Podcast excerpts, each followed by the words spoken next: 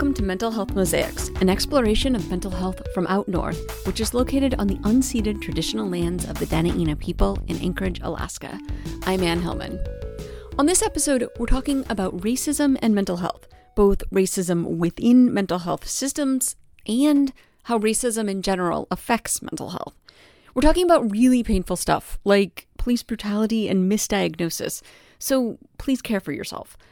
Later in the episode, we'll also get into ways to shift the mental health system to start to solve the problems when we talk with psychiatrist and professor Dr. Ruth Shim.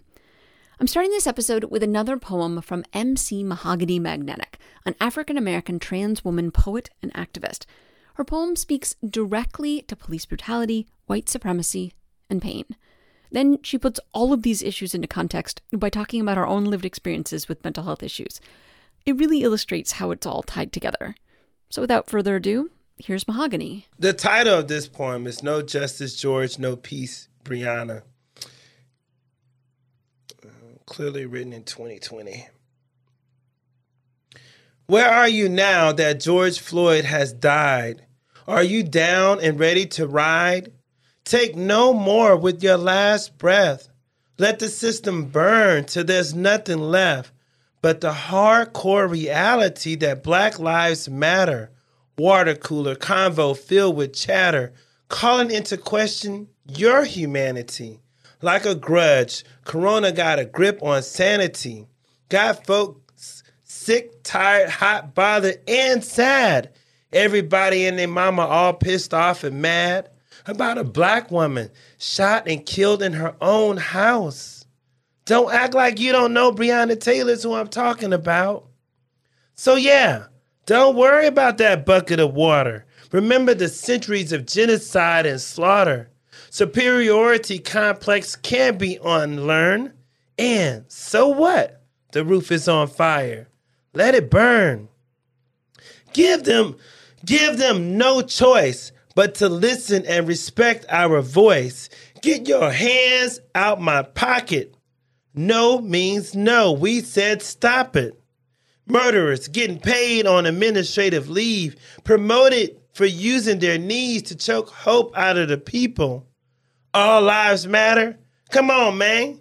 That ish ain't equal. Tell me what's making a difference supposed to look like. Matt struck fireworks in broad daylight. No longer satiated, refused to be placated until the killing of our people cease. If there's no justice for George and Breonna, there will be no peace.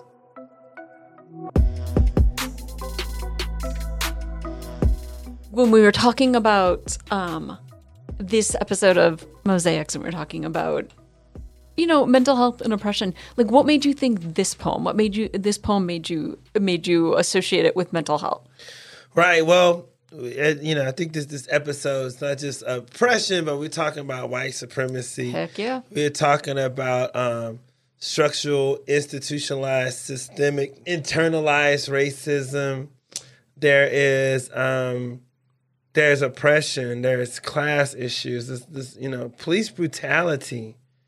Some serious things going on, right? But we must talk about these things, and they like greatly affect every aspect of our lives. Racism and white supremacy are so invasive in not just our lives and access to uh, health care, access to wealth, access to you know to housing and, and you know treated fair fairly in the courts, but it, it impedes on our on our own lives. You know, when you go home and like you know you're trying to mind your business, you know, just just chilling but you gotta, you know, watch, you know, catch the news clip or whatever. You know, now they got like what eleven white jurors and one one black juror on uh uh, abroad, uh Ahmaud Arbery's. Yeah, Ahmaud Arbery's case. Like, yo, what, what what's that about? Right, and I, I want to say, you know, attitudes have changed. Maybe, maybe it won't be so bad, but no, clearly there's a problem there. It's like, what did, what did that say? That message. So, it's just like hard, you know. You know, you can't like just come home and take racism off of you, right? You just you just can't ho- go home and get rid of white supremacy because there's no food in, in the refrigerator. You know why you don't have any food? Is it? It's not always from a lack of trying. Is the fact that well you can't get a job because they're not hiring Negroes today. Period. and that's that. And and so and it's like one hurdle after another, one challenge after another. It impedes on our on our personal relationships and, and the way we interact with one another. Especially when we think about and talk about internalized racism, right? So in, in, in this poem, I talked about superiority complex can't be unlearned. Well, just as you know, European white Americans have been able to adopt this attitude that this superiority over people, you know, um, as people of color have often like you know internalized racism where we like inferior. Another word that I don't use, I don't use, but I can't say it is minority, right? There's nothing minor about me. Period. End of discussion on that. But but to say that it, that I'm minor, I'm internalizing it's like I'm less than, and and I'm not. So, and and that plays into it, right? Internalized racism can you know make me like straighten my hair, perm my hair when my hair is like naturally curly, right? Uh, it's kinky and stuff. Internalized racism is like you see it in, in like many uh, on the continent of Africa. You you go in African stores. I haven't seen here here in Anchorage. Yes, I have. I've seen them every place I've gone and gone to African stores to get traditional African food. There's always skin lightener there on the shelf somewhere, you know, right? So, you know, to lighten our skin, to to, to be more passable and, and you know, things. Or one of the things that I remember like learning too is that how you interact with the police. Don't look them in the eye, you know. You know what I'm saying? Because you don't want to be confrontational, you know. And at one point in time in American history, you know, it's like if, you know, I'm walking down the street and there's some good, you know, old white folks walking, I had to like, you know, step off to the side, let them have the sidewalk. Those, those were the days we was living in, you know, when we talk about segregation. And you're not that old. I'm not that old. I'll be 46 in January. Ooh, but I am I am that old, right? I am that old because I have my grandmother, I have my parents' memories and their experiences. I have my grandmother's memories that I know of, right? Maybe things will start getting out of reach when I no longer have people like that to connect to, but then I still have the history books. And I love history. So for me to like, you know, read about the past, I'm like experiencing this thing now. Well, not just tie, I mean, you tied directly to what Mita was talking about in the last episode, where she was talking about how history reverberates through, and you're not disconnected, and you're even if it's not in your living memory, it's still connected to you and and the people around you. Totally, totally, totally. Like, you know, when uh what was it 2013 when I was like, you know, banned, discriminated against for using ladies' room at, at Humpy's downtown. And um, when I finally like like left there and I was on my way home, I was like crying. I was like, how can this be? I've never been told where I cannot go into. I was never I had never been discriminated against. I said, why is that? You know, says because like my ancestors, my African African American ancestors, like, you know, from 1954, you know, Plessy versus Board of Ed- Education, you know, the 60s and 70s Civil Rights Amendment, you know, laid it all out on, on the line just so I'm not like, you know, segregated against, you know, discriminated against. I can be in public situations. You and I can use the same, like, ladies' room. You know what I mean? Um, we, we, I can do those places. I had never, like, interact, had to experience that type of discrimination in my lifetime. Now maybe, you know I'm saying, job application or something like this that wasn't like overtly, but then we now we talking about this covert racism. You know, all those things factor into it. Yeah, and you know, some days some days I'd be like, wow, when I see the things that's happening in our world, right? And I was like, man, this is like this this post George Floyd murder life is is actually pretty good. You know, it's it's sad that he had to, you know, he had to die. Breonna Taylor had to die.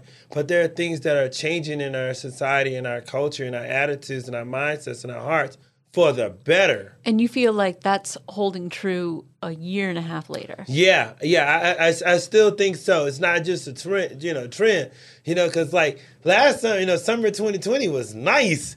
Nice. I didn't have to open any doors. You know what I'm saying? White folks would just like step out of the way, like, you know, hold the door open for me, you know, just to go into the, you know, to, to the to the grocery store. It was definitely seeing a lot more in the in the nonprofit world, in the arts world. There's, you know, more push to, you know, to to get black artists out there. It's more push for, you know, recognizing uh, indigenous people and POCs. We'll, we'll, we'll see, but I think the whole nation burning, the whole world burning, you know, summer 2020, like it really, really, you know, changed some some things for us.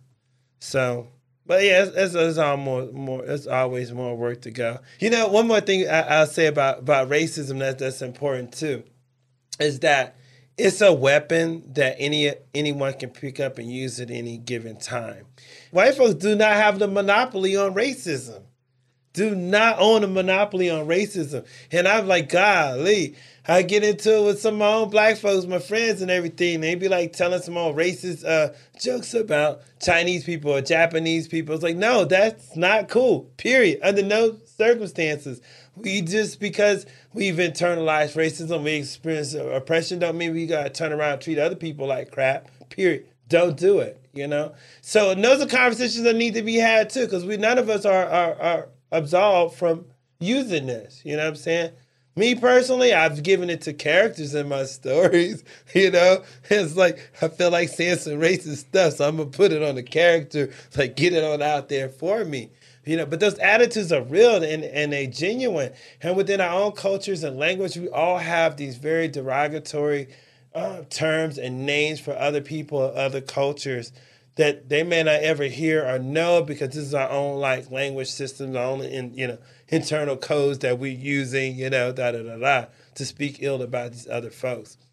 But yeah, white folks don't have a monopoly on racism. People need to get, learn to deal with that. Um, but yeah, so you know, in in this piece of just like you know asking this question, where are we? Where are we now? You know, George Floyd has died, is murdered. Like you know, what are we gonna do next? You know, are you ready to to like go and affect change in community? You know, help other people, uh, make our culture better, you know, community better by having these the hard conversations on race in America, the hard conversations on co- uh, colonization. You know, don't don't really want to talk about that. But yeah, racism is, is, is white supremacy. It's it's a beast. Have you experienced that like in your treatment for for mental illness have you experienced like within the mental health system people being white supremacists or being racist? Or just pushing ideas on you that yeah i mean definitely received some stuff from from uh, patients that i was hospitalized with. You know that's one thing that we, we you know we talk about mental uh, health and being hospitalized. Oftentimes we talk about what it's like, you know, with the doctors and nurses, and have been treated certain kinds of ways with them based on, um, and, I, and that's it's so and it's difficult for me to say um, why people are discriminating against me. Sometimes I don't know if it is because of race or because of gender. Sometimes it's both, and but I, I know it when I felt it, and I've had experienced quite a bit of bit of that. Um, and I've been in a lot of different hospitals, you know, Staten Island, um, Atlanta, Georgia, here in Anchorage. I've been to everyone but API, you know, and so, uh, and I've been treated like you know, sometimes in very uh, disrespectful ways, neglectful ways, um, dis dis dismiss, right? And like I I, re- I remember was there was a time where I had a um a manic episode. I was, was suicidal after being, um, you know, kind of like you know just just I don't know what to say. I, I, can't. I want to say it was an attack was too strong, but this white man basically like he asked me was I a woman or a man, and I says like I have a dress on, I have these nails, and I have this lipstick on. I had black lipstick on that day, and he grabs my head and he twists my head. So I can't tell your lipstick apart from your face because you're black, you know. And then as I was moving away, he, you know, moves to like lift up my my uh, my dress. And so when I called uh, Alaska State Troopers about it, this was like 2017 around Labor Day, and um, you know, and and you know, and and when I called the trooper, it was like, yeah, I'm, I'm, gonna look, you know, go go go check this out. Now my license has been changed, you know, to reflect that I'm female. My name is like legally changed and everything. So the officer was like, yeah, uh, no, you know, yes, ma'am, blah blah blah blah. So he goes and talks to the other people to get their side of the story. So, but when he comes back and he's talking to me, he's like misgendering me. One, you know, he's talking to me in a different tone. He says, "Well, this is a this is a non-reportable crime." I'm like, "What's a non-reportable crime?"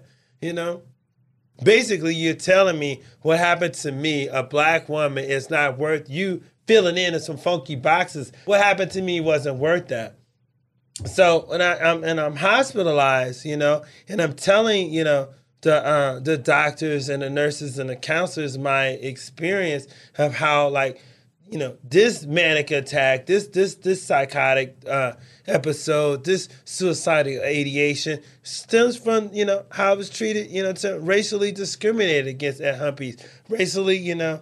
Uh, attacked by, by by by this man here. That that plays into why I'm there in the hospital can they empathize with that? No. Like, well, we don't know what to tell you, but you should definitely try this medication, see how you feel tomorrow. You know, that's just what it leads to because, you know, many of these doctors and physicians are not people of color. So they don't know what these experiences are like. You know, saying it's like how that actually factors into uh, depression and and, uh, and and and mania and, and and panic and anxiety attacks. You know, so yeah, that's like you know a major part. But I go, I started to say too. One of the things they don't talk about is when you are hospitalized, you also are in there with other people who are you know going through some things. However, they may have mental health issues, but they're still bringing themselves there. They're still bringing their racist ideas. They're still bringing their transphobic ideas to to the group. Their homophobic ideas to the group, to the meetings, to the setting. And it's been taught. You know, it's like yeah, you know, the, the counselors that do the work of like setting these ground rules and stuff, but every now and then someone breaks these rules and says something very hurtful to another person, you know? Why are you why are you trying to get care and treatment? And it's like mm. I just want to get well. I don't want to have to like deal with no racism and transphobic stuff right now, you know? Like, can I just be, you know, a patient? but yeah, that that's my poem in, in, in the essence, though, to, to, to speak to that and to talk about, um, you know, specifically this poem speaks to, you know, the deaths of Breonna Taylor and George Floyd. So we're talking about police brutality here, and we're talking about systems, and we're talking about like over, what, four or 500 years of this captivity. Like, it's living memory. You know I'm saying? My great grand my grandmother, uh, it, grandparents can can tell me what it was like, you know, growing up as children in, in sharecropping. That's you know, saying it's not that far away.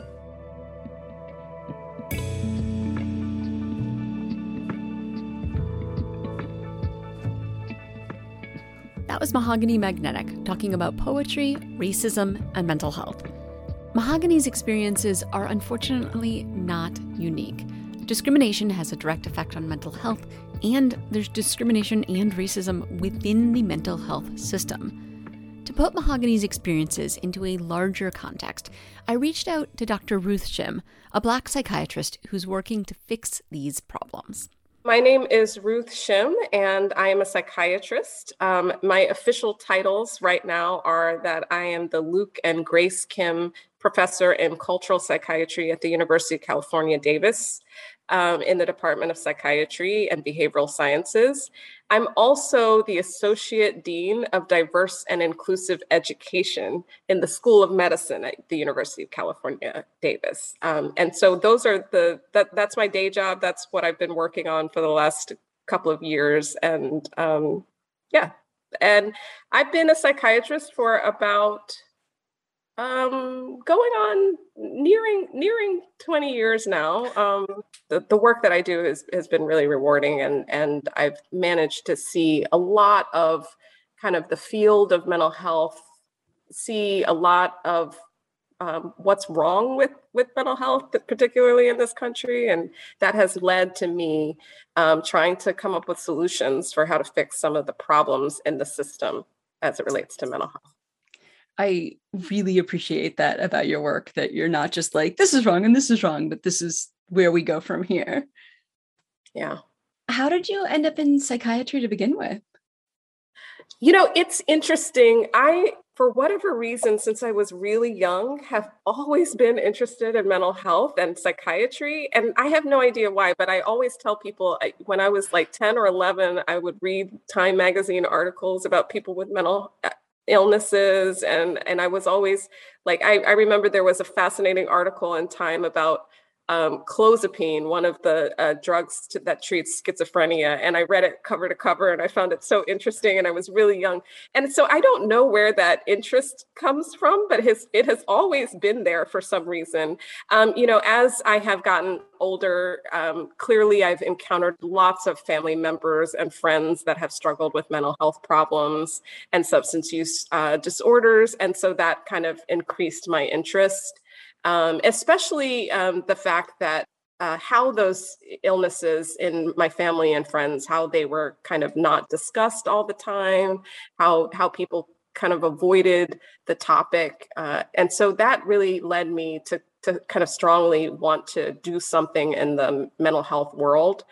What do you think it was about being eh, like doing psychiatry that really just resonated with you?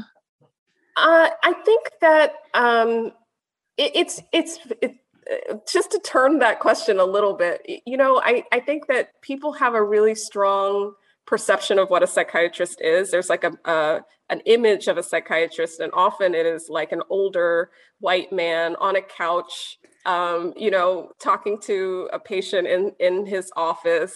Um, and and that is kind of the image of what a psychiatrist is. And and i um, you know i i just felt like there was more um, there there's more for what psychiatry should be. And and so i was kind of drawn to the idea that that i i wanted to change the perception of of psychiatry. And i wanted to change um, how people view that field.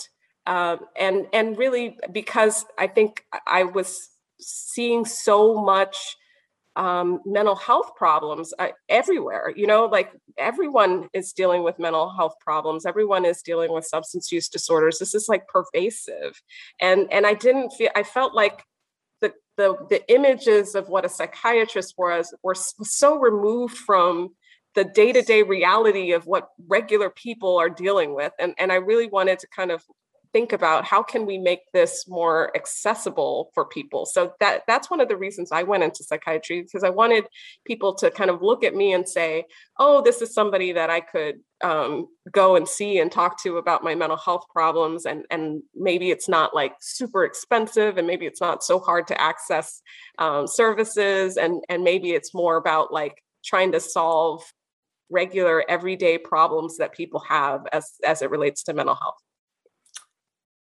I like your vision of what psychiatry could be. Yeah, we're not there yet.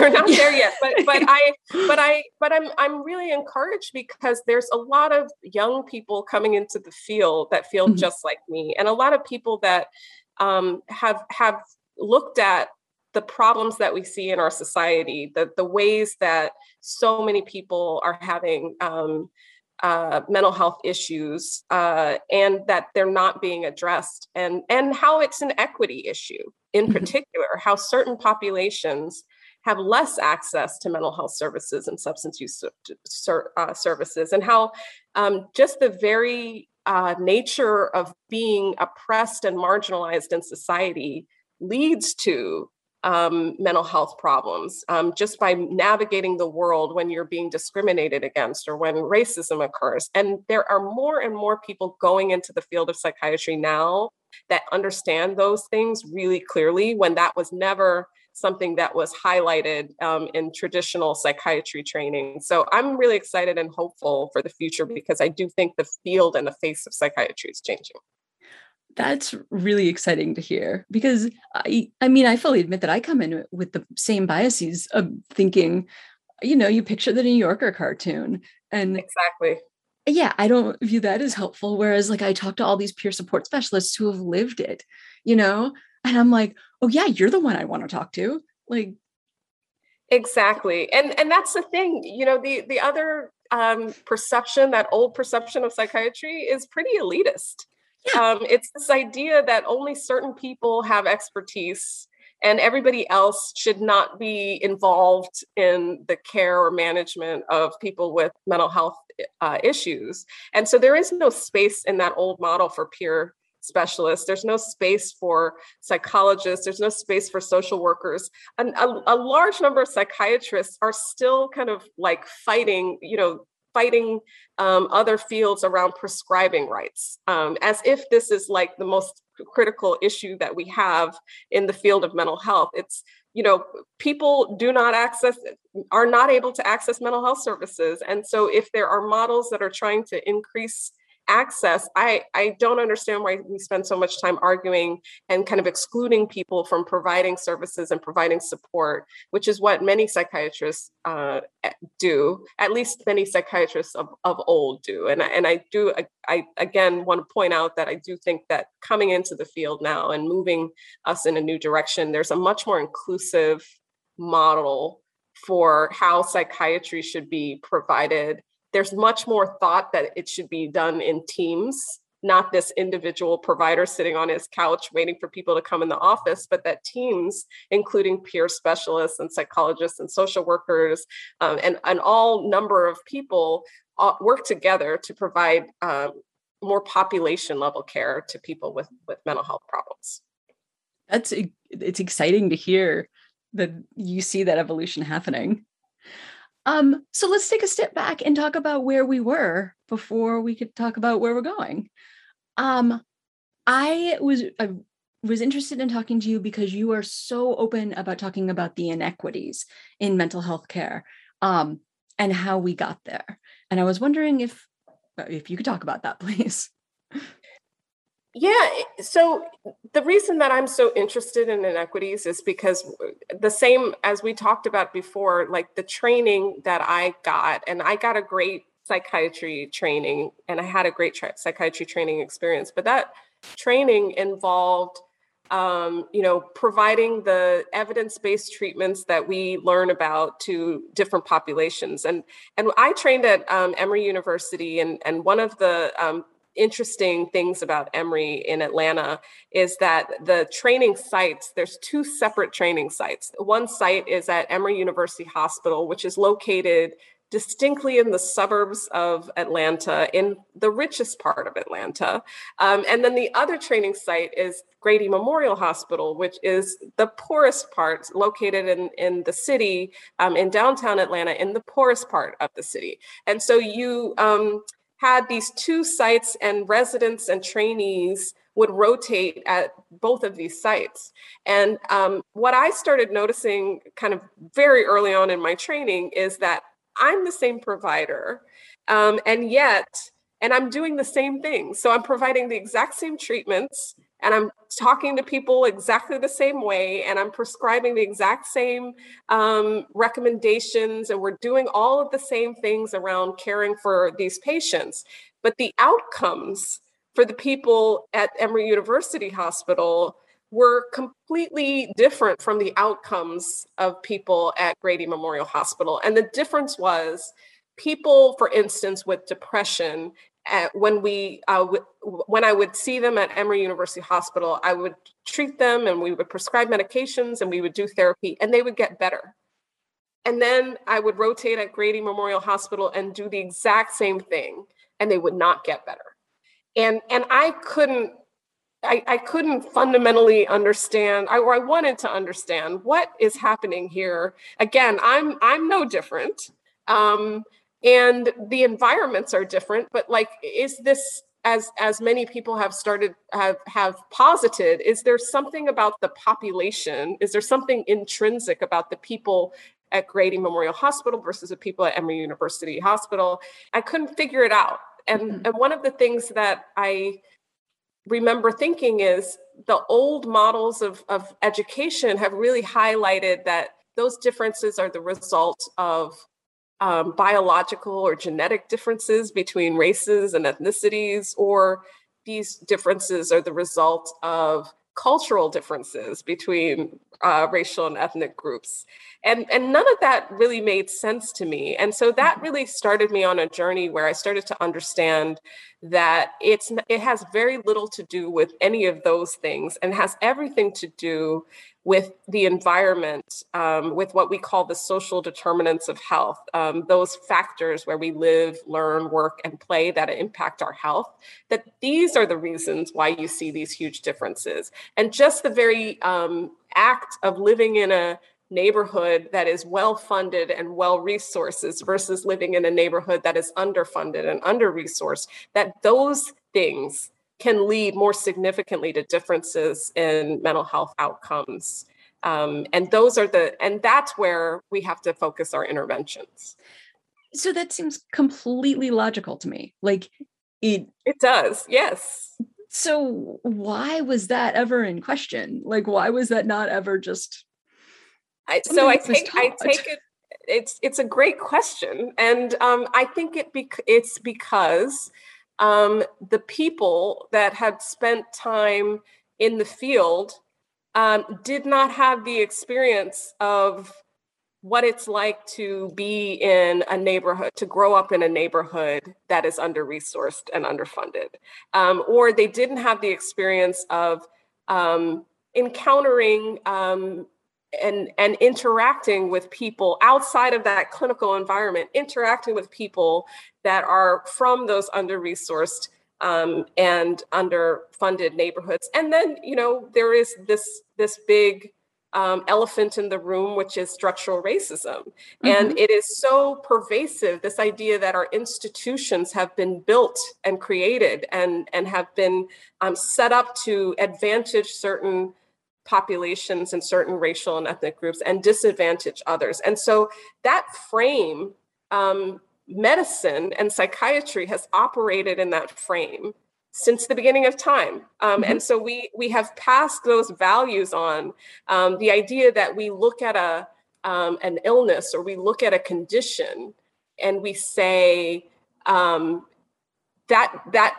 that group has that condition because that group makes different choices makes worse choices about their health or that group has that condition because that group um, has a higher genetic predisposition to have this particular diagnosis or this particular problem or you know even things like uh, the, the belief that certain populations are more prone to use certain drugs um, mm-hmm. uh, when when that's not that's not been proven in any sort of way. So we've had all of these ideas and and with that structurally racist frame that we all marinate in in society, it's very easy to kind of err on the side of thinking that these differences have nothing to do with the social determinants and have everything to do with people's personal choices and individual decisions that they make.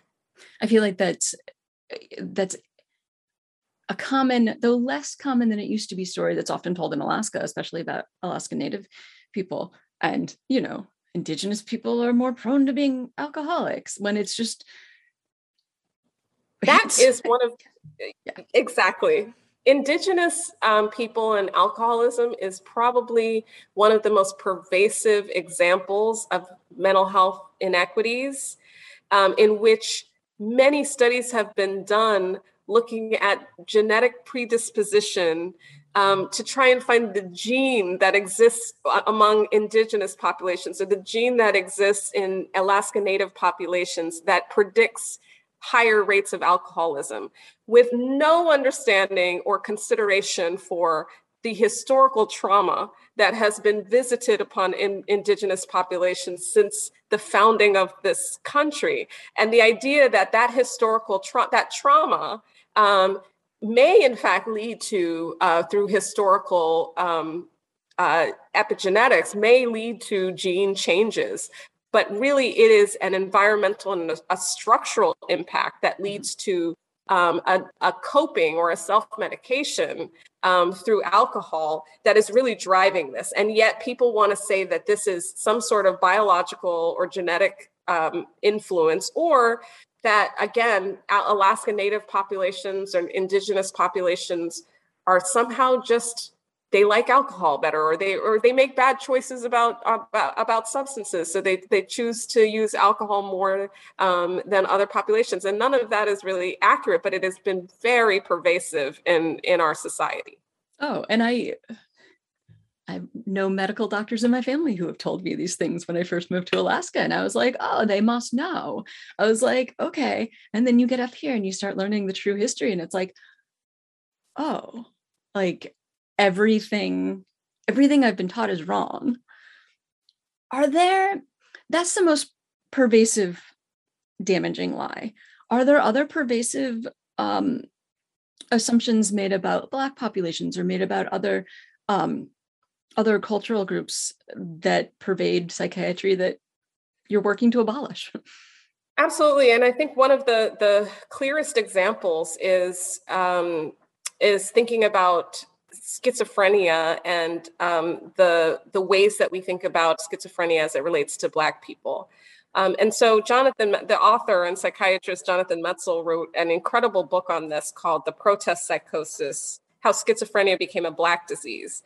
And he really highlights how um, in in around the 1960s as we started to see the rise of the civil rights movement the very definition of schizophrenia was kind of altered from this disease that mostly affected white women who were um, not operating in their um, uh, appropriate gender roles so they weren't taking care of their households appropriately and they weren't cleaning and cooking um, as much as they should have been and they would find themselves diagnosed with schizophrenia prior to the 1960s and then with the rise of the civil rights movement um, you saw a shift and a, and a definition of a, of a type of psychosis called the protest psychosis, where um, schizophrenia was kind of reformed by psychiatry into this condition that was um, that people were considered to be aggressive and hostile and violent and paranoid, and and that um, really took off in the '60s and was really associated very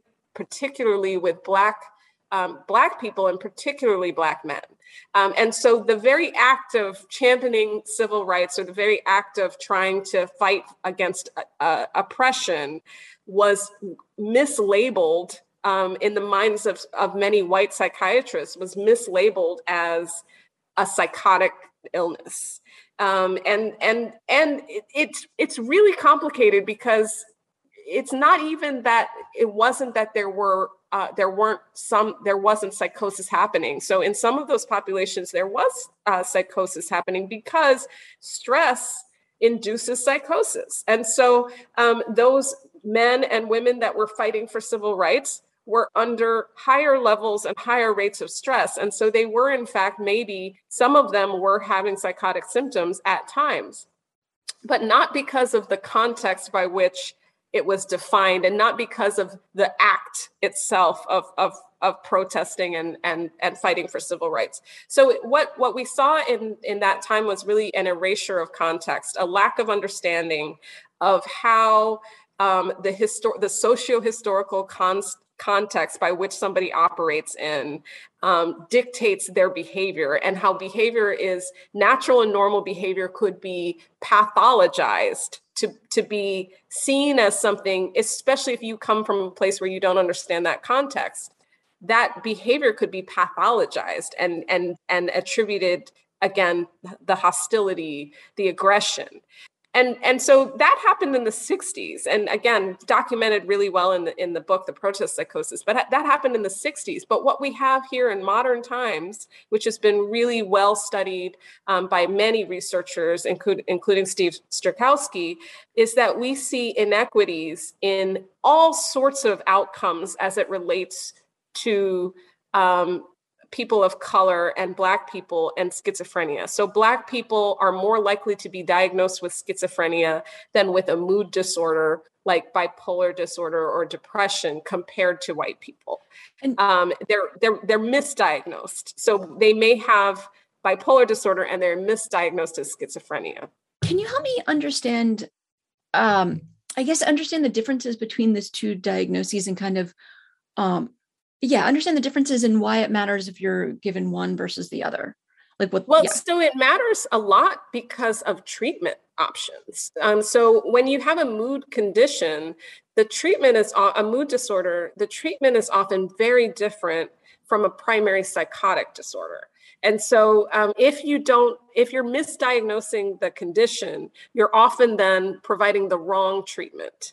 Um, and so, if somebody is not getting the most effective treatment for their condition, then they're not going to improve. And so, so what you see is in this particular population, a misdiagnosis followed by then um, not the right uh, management of symptoms, so a lack of improvement, and then um, you see these populations having again worse outcomes. So, so if you have misdiagnosed Black people um, at at higher rates, then those people do not recover completely from their illnesses, and then we look at like rates of of of um, treatment responsiveness and we say this particular population does not respond as well to this particular medicine or this particular therapy, when really what it came down to was that the diagnosis was wrong in the first place.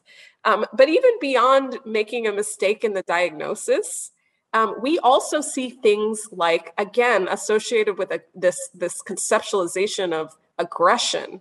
We see things like Black people are more likely to be put in seclusion and restraints um, when they go to the hospital for emergency psychiatric care. They're more likely, so they're more likely to be seen as hostile and aggressive. They're more likely to be given um, antipsychotic medications against their will to manage their behavior.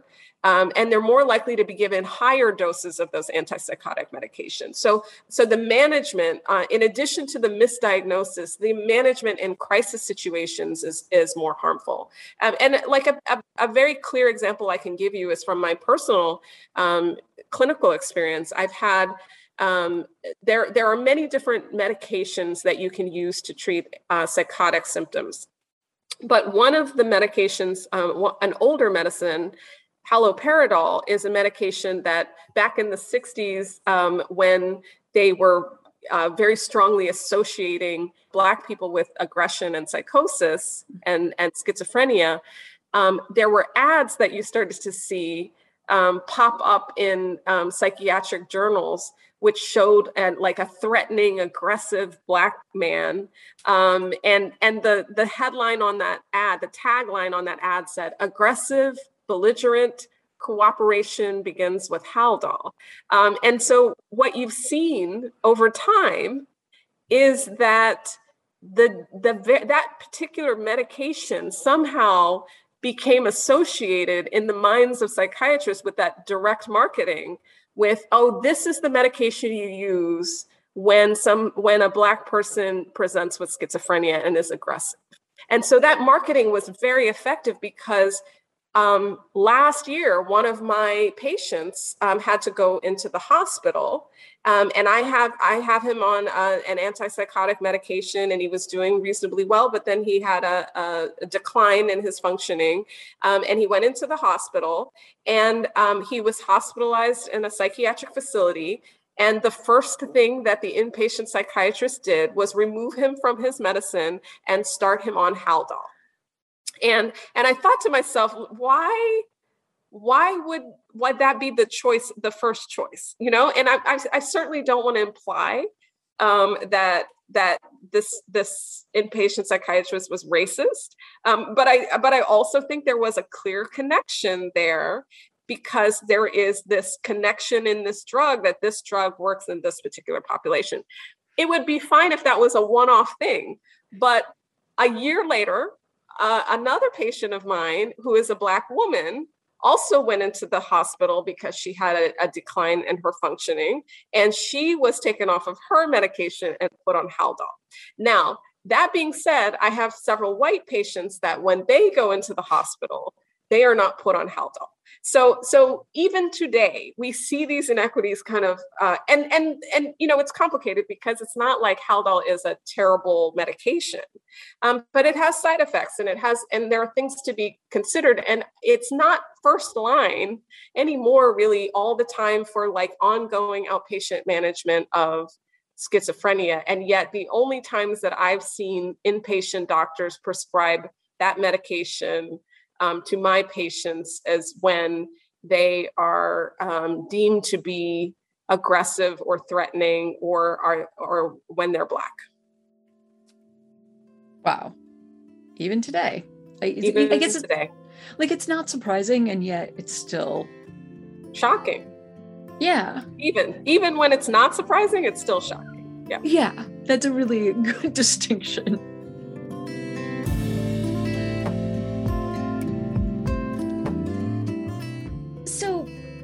Beyond like these are heinous things to happen to individuals, but when you're treating individuals, you're not just looking at an individual, you've got a whole family and a whole community.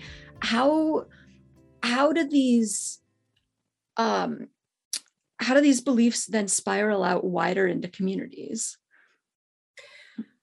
I, I think that I think that we part of what happens is as so we we are not uh, we are we human beings are not islands. And so we do not operate um, independently. We operate within our family units. We operate within um, our communities. Um, and i think that when one person has a negative interaction with the mental health um, system, that scars families and communities. Um, and and and again, um, so so we know that, and, and I know from personal experience, you know, if you experience discrimination, if you experience mistreatment when you go for uh, services or care somewhere, um, I have never returned to a restaurant that I ate at where I felt I was discriminated against. I've never once been like, okay, I'll go back there because it was probably a one time. I always think I have choices, I have options, and I don't need to go to that restaurant again. Um, and so for mental health care, it's a little bit different. Um, people go and they're mistreated and they may be discriminated against in healthcare settings. Um, and they then have very limited options about like how how do they re-interface with that um, with that setting? And so the damage that can be done the damage that's done to one person um, then ripples through that family. And so i spend a lot of time interacting clinically with family members who have been traumatized um, by watching their loved ones be harmed um, in seeking care or be made to feel less than or be or be discriminated against in their pursuit of mental health care at maybe some of the worst times in that family's life when when someone is in crisis and they need help and they're made to feel less than and they're made to feel um, not important and, and not valuable. Um, and so that then is causes a ripple effect and then the whole family um, and the whole community tends to kind of turn away from seeking those services. And so that's when you end up with this um, this narrative that certain populations, certain racial and ethnic groups, Black and Latinx populations, for example, Indigenous populations, that they um, have so much stigma that they don't want to interact with the mental health system. And I'm not saying that stigma doesn't exist, and I'm certainly not saying um, no, there is no stigma.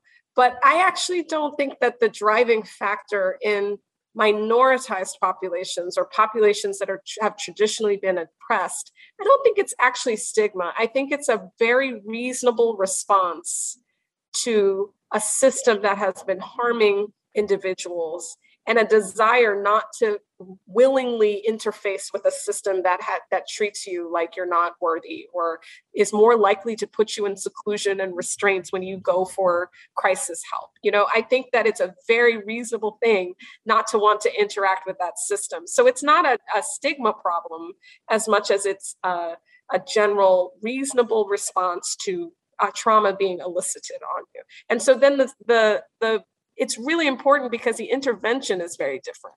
So many times people say, oh, there's stigma in these particular populations. So we have to educate people on how important it is for them to seek mental health services and how important. And that is not where the emphasis needs to be. The emphasis needs to be on us improving the mental health system and to be providing um, culturally humili- culturally humble services and structurally competent and structurally humble services that values and appreciates people and makes them feel um, important and, and cared for. Um, and if we fix the system to be more trustworthy, then people will engage with the system more. So it's not about educating. Um, it's not about educating certain populations and saying, "Oh, you know, come come to our healthcare system." It's a, it's the onus is on the providers and the people in the healthcare system to make it a, a better place for people to interact. And you've you've done some work trying, like talking about specific ways that could happen. What are specific ways? Like, what? How can we make the mental health care treatment system actually responsive to people in a more inclusive not my i hate the word inclusive um I, I like the word inclusive. It's i think i feel like i've encountered so oftentimes people are like oh let's make it inclusive but they don't really there's no action following the the, yeah. the statement of inclusivity. Yeah i hear you. so that's i guess that's what i mean like how do we make it like actually inclusive yeah. and mean it so i i feel i i think there's many ways and i um but i but i think that the lack of inclusivity and real action behind that inclusivity has to do mostly with power mm-hmm. um, and power dynamics and who has power and who doesn't and so if we start to kind of like tease that apart we see systems that are designed um, to make it clear when people interface with those systems that the people who have power are powerful um, and that the people who don't are made to feel less than. And so then the work becomes unraveling that hierarchy that we have created within our mental health systems. And that can happen on multiple levels. But I think the quickest way, the quickest way to get there is to have the people working in that system be the very people be the very people who are actively um, from those communities and members of those communities. That's when workforce diversity becomes most important because um, because that is not the traditional ways that mental health clinics are designed. The mental health clinics do not traditionally reflect the demographics of the population that they're serving. And so it, it really does. So it's not just a matter of um, of of creating a, a, more diverse workforce. It's truly having the people that work in that particular mental health setting be from the very community that they're serving and look and be those members of that community. And this is one of the reasons why i am so kind of supportive of the idea of peer specialists because it is uh, it is that is the very function of, of a peer specialist to be a person from the community who has lived experience, who knows exactly what it feels like to go through this situation and to be able to provide that care and support. And that is the, the fastest way that we will make these settings. Um, we, we will redesign these settings so that people can come in and feel valued and feel important because they are the setting. They are the people that are in that setting. And so that's the work that we have to do. Um, and that involves across all levels um, aggressively diversifying the workforce. Um, and we talk about workforce shortages and all of that, but I think we need more psychiatrists of color. We need more psychiatrists from oppressed and marginalized backgrounds. We need more so, so uh, sociologists and social workers and psychologists and peer specialists from from all sorts of backgrounds. Um, and that is the way that we um, change change the system and and truly build an inclusive um, mental health system. I'd like to delve a little bit more into um, you kind of touched on people's lived experience and bringing that in and and social determinants of health. Um, I'd love to kind of talk more about what can be done or, or what you're advocating people within the mental health field to do to really account for all of these other factors that influence our mental health as opposed to just seeing a, a therapist or a psychiatrist I think one of the best ways that people can start to take action is by increasing awareness. Um, and, and so I think that the mental health field, as it's kind of currently structured spends a lot of time thinking about the individual patient that sits in front of comes to the office and sits down in front of them um, and does an assessment that again doesn't have all of the context in place. And and particularly the context that i think most providers miss when they do an evaluation on a on a client or a person with a mental health problem is that they're missing the structural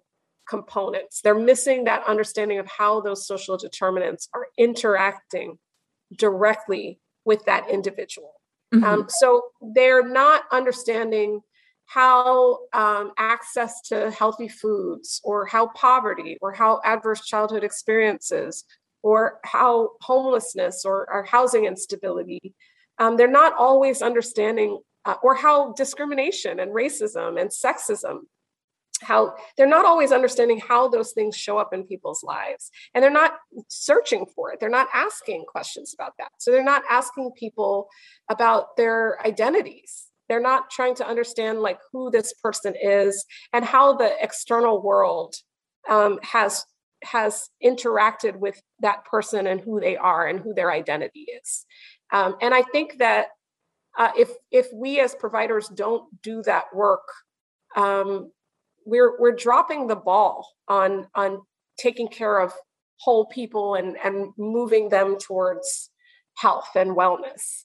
So so the the key um, and the first step is recognizing that when somebody comes and sits in front of you um, for an evaluation or for help and uh, in managing their mental health, that they're not just some diagnosis or they're not just some condition, but they are like a whole person who brings multiple identities and multiple um, beliefs and and and multiple cultural um, cultural identities to to who they are. And that and that the job of the provider is to understand better that person's story and how they interact with the world and how the world interacts with that person so some people talk about this in the concept of structural competence and this is again um, jonathan metzl and helena hansen mm-hmm. this is work by Jonathan Metzl and Helena Hansen um, to think about how we talk about cultural competence. We, we, we talk about how it's important to understand that there are lots of different cultures and understand the groups um, that different cultures have different values. But part of what structural competence is saying is we have to better understand how all of those social determinants show up in people's lives. And we have to be better at identifying those social determinants and and asking people about those social determinants and thinking about that context so to put this into terms that aren't using like structural competency or social determinants like basically helping providers but potentially also helping individuals understand like all of the different factors that are happening around them and how that influences them from the stress of not having enough food to the stress of being discriminated against to the stress of having to navigate complicated systems that weren't built for you to navigate. Exactly. Exactly.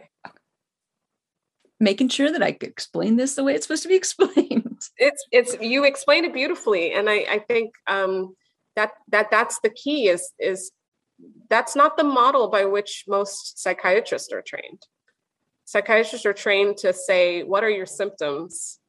Um, you know, how much have you, you know, what's your appetite been like? So, like, ask about appetite because appetite is a symptom of depression and, and poor appetite is a symptom of depression.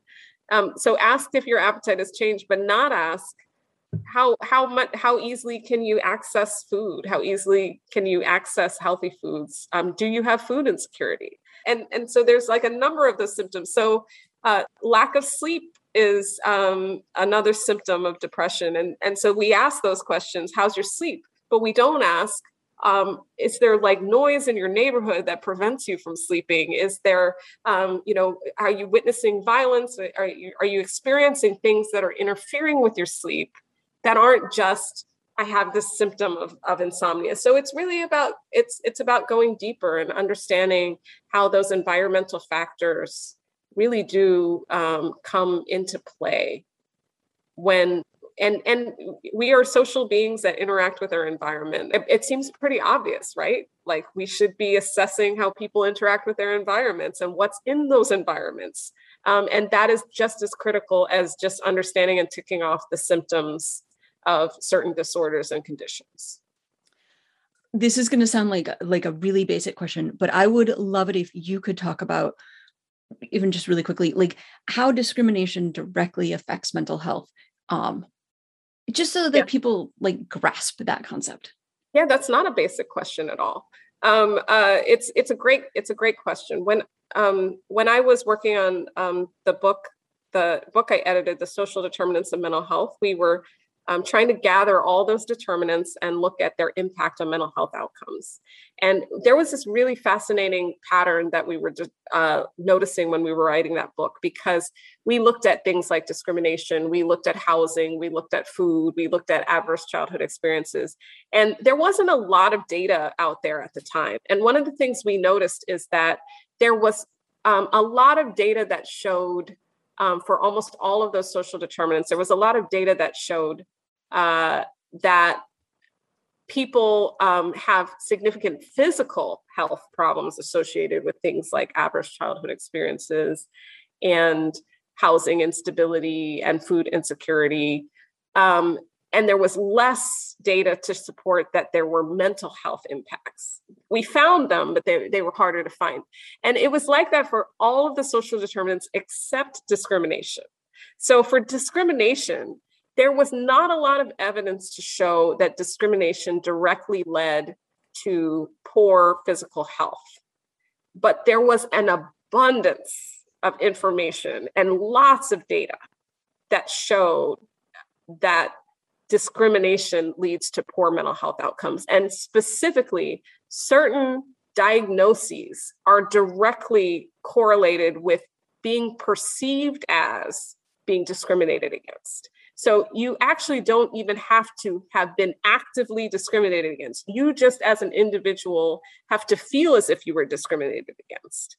And that would lead to an increased risk of a number of mental health conditions, including major depressive disorder, alcohol use disorder, post traumatic stress disorder, more days of having psychological distress um, all of those illnesses um, and all of those mental health conditions are tied directly to the experience of perceiving that you are discriminated against. And so there's a direct line there. And again, it's really powerful because um, that data is, is really robust data that we have on this. So, absolutely, discrimination leads to poor mental health and leads to poor mental health outcomes. And we have really strong data that that scientists have been working on for for decades now that that says that pretty definitively and so the solution for that is less discrimination less yeah. discrimination i think is is the key how do we eliminate discrimination? Um, and and so you know that that leads a lot of people to say okay that's where we have to do implicit bias training. And i do think implicit bias training is one piece but but i also again i'm back to at least you know we can't solve discrimination in the world you know like that's too big of a, a, a thing to address but we can at least minimize the discrimination that people experience accessing healthcare um, and there is you know um, david williams is a researcher on on racism and discrimination and health and he created an everyday discrimination scale. And this is like a scale that asks people how they've been discriminated against in in in their lives. And this is where a lot of that data comes from that shows that if you score higher on that everyday discrimination scale you have a, a greater likelihood of developing um, a number of mental health conditions. And and one of the things that uh, happened is that that everyday discrimination scale was adapted for healthcare settings. And so the same questions are now asked has a nurse or doctor ever made you feel um, that you were less than or talked to you like you were um, not important or you know made you feel like you were stupid. Like those questions um, that were part of the regular scale have now been adapted for the healthcare setting. So we can't fix all of the ills of society but we could at least eliminate the discrimination that people experience when they go to seek health care and the discrimination that they experience when they get mental health care services. And and again one of the quickest ways we can do that is by diversifying the workforce by making sure that there are more people from those same identities providing care because it's less likely that somebody is going to be discriminated against by someone from the same group or category that that they are in. Anything else you'd like to add before you run to your next meeting? No i just thank you so much for the time. It's been great to talk to you I, likewise thank you so much for your time that was Dr. Ruth Shim talking about racism and mental health. As Dr. Shim said, there are ways to make the mental health system more equitable. Part of that starts with diversifying the workforce and valuing the skills and life experiences that peer navigators bring to the table. Providers also need to consider all of the different aspects of life that influence our mental health, like the resources we have access to and the environment we live in. During the next episode of Mental Health Mosaics, we'll delve more deeply into another issue that influences our mental health our sense of identity. You can find more resources related to all of these issues, as well as poetry and art, on our website, mentalhealthmosaics.org. If you enjoyed today's episode, help others find it by rating the podcast on any and all podcast platforms. Today's episode was created with input from Susie Buchanan and audio editing by Dave Waldron. Our theme music is by Aria Phillips. I'm the show's host and producer. We receive funding from the Alaska Center for Excellence in Journalism, the Alaska Mental Health Trust Authority, and the Alaska State Council for the Arts. Thanks very much for listening.